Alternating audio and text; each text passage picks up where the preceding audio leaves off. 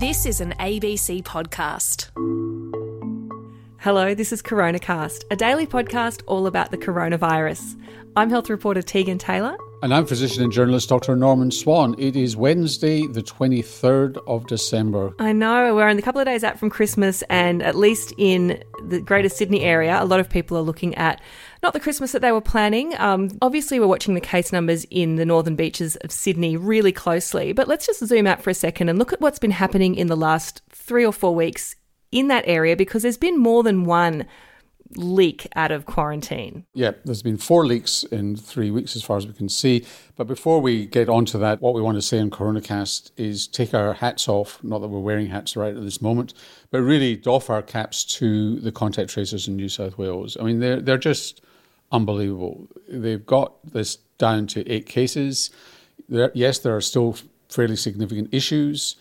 You know, we're pressed upon because it's Christmas coming up but it's it's an astounding effort. It really is incredibly impressive. You know, and as we come up to Christmas, we should just anybody who lives in New South Wales should really just be thanking the contact tracers for such a fabulous job that they're doing, and uh, you know they're really onto this. And uh, the minister calls it diamond, you know, diamond class contact tracing, I'm sure that's that's right. It is really, really impressive. Don't hug a contact tracer, but definitely give them a COVID safe distance round of applause if you can. Yeah, yeah, absolutely. So, yes, something is going wrong. There's no question about that. There are now, as you say, four cases. So, what are they? There's the man who drove the bus at the airport uh, with an overseas aircrew out from the airport.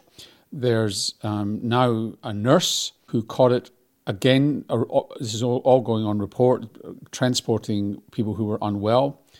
Third case, this is not necessarily in chronological order, who was not who was around about the time of the van driver, the cleaner in a hotel, again with aircrew in the hotel. I think she was the first.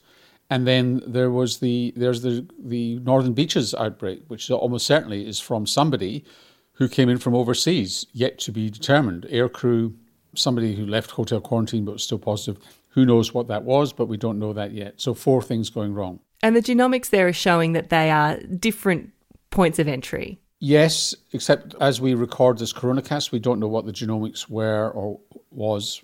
I'm not sure whether singular or plural uh, on the on the nurse, so we don't know what the source of that one was. But you'd presume that it was it's different from the others. So yes, there are different viruses causing this, probably from different places from the bus driver and the nurse, it looks as though the uh, you know the transportation is high risk. I think some comments have been made, well, all this is inevitable and we should just accept it. Well, I don't think that we should necessarily accept it. Um, and I don't think necessarily that New South Wales is accepting it. There's got to be a root cause analysis. You've got to find out where the weak spots are and then you've got to fix them up so it doesn't happen again. It's not acceptable that there's a leak. It might be anticipated and they've got to find out what it is. What is it about that? Is there not enough ventilation on one of these buses? Are there choke points getting on and off, which can get contaminated. What's the story? Should everybody be wearing N95 masks if they're not already?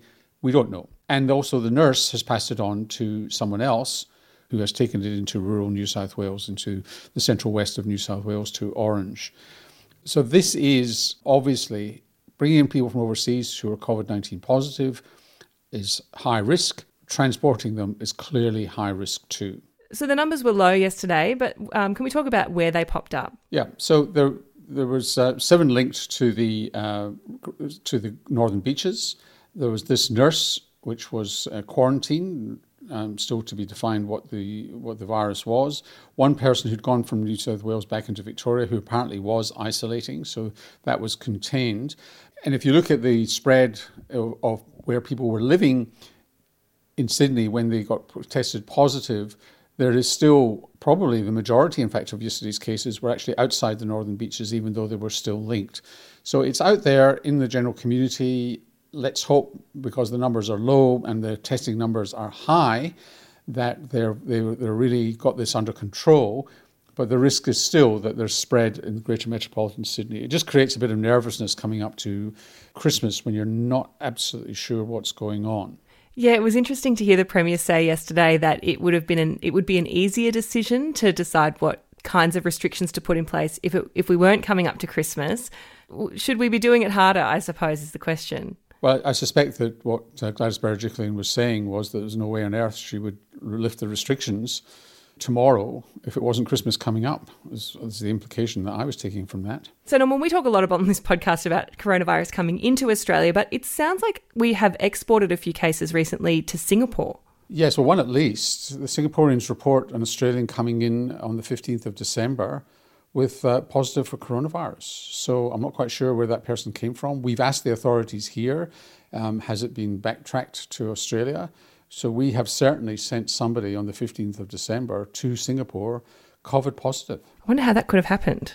Yeah, well, we don't know, and we're trying to find that out. And um, by the way, if you want to know how Singapore's going, pretty good. They got, I think, one case in the dormitory area, and that's it the other day.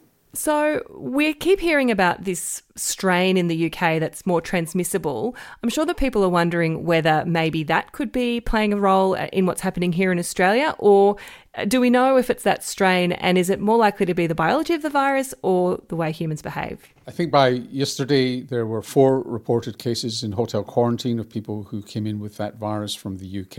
It's not that easy to test for because there are so many mutations apparently, but we know there are four. What we seem to know, I think, is that on the genomics so far, none of the geno- none of the viruses that have got outside quarantine are that virus, although the nurse is still a question mark. At least by the time we're recording this coronacast, we don't know that yet. So there is science, uh, quite a lot of science behind this uh, this mutant of the virus in the UK. There's certainly a lot of uh, mutations. There's one in particular called the N501, which we actually had in Australia for a while, but it went extinct in Australia, and another version of the virus came in. But in fact, it is the N501 is quite infectious. And in fact, the Doherty Institute is using that N501 for most models of the virus because it actually is quite a good one to work with in the lab. So the N501 by itself does create a bit of extra infectivity. And if you look at the scientific report to the UK government, the scientists who were on that committee, there were various things that they looked at. So one was the uh, there's a measure called CT, which is a measure of the infectivity of the virus and that CT was lower, which in fact means that the uh, infectivity was higher. The calculated R naught had you know jumped up to nearly one from uh, from a, a, much lower figure. So it's the number of people that that would be likely to be infected by an infected person. Yeah, that was theoretical based on modelling, and so they had moderate confidence, is what they said, that the virus did have a 70% increased rate of infectivity. But the unknown there was the influence of human behavior. So I think we, there's no question you're dealing with a virus that is more transmissible than the other mutations that are around. The question is, by itself, how, ex- how much more transmissible is it? That's not really known yet. They're also doing tests on antibodies to see whether or not this virus is neutralized by known antibodies from immunization. The evidence from the Doherty is that um, the vaccines are broad enough to get that N501 mutation. But remember, that's not the only mutation in this particular in this particular virus. So the, news looks as if it's quite good there, but the evidence is moderately strong, according to this eminent committee looking at it, that it is more transmissible. It's just, is it 70%? Is it 50%? I mean, any percent is important. The other variable they took into account was if you've got not much virus around and a new virus comes in, it, it, if you like, it's it's empty ground. It's like um, fertile soil that the new virus comes in and can take over because there's no competition. What worried them in this one was that there was a lot of virus, huge amount of virus around in southeast England, and yet, despite the fact there were lots of other coronaviruses around or SARS-CoV-2 viruses around, this virus took over, which suggests that in terms of at least infectivity, it was pretty aggressive and able to actually um, push all the others into uh, into the background. So that is worrying. So there's a lot of circumstantial evidence that this one is much more assertive in its uh, infectivity.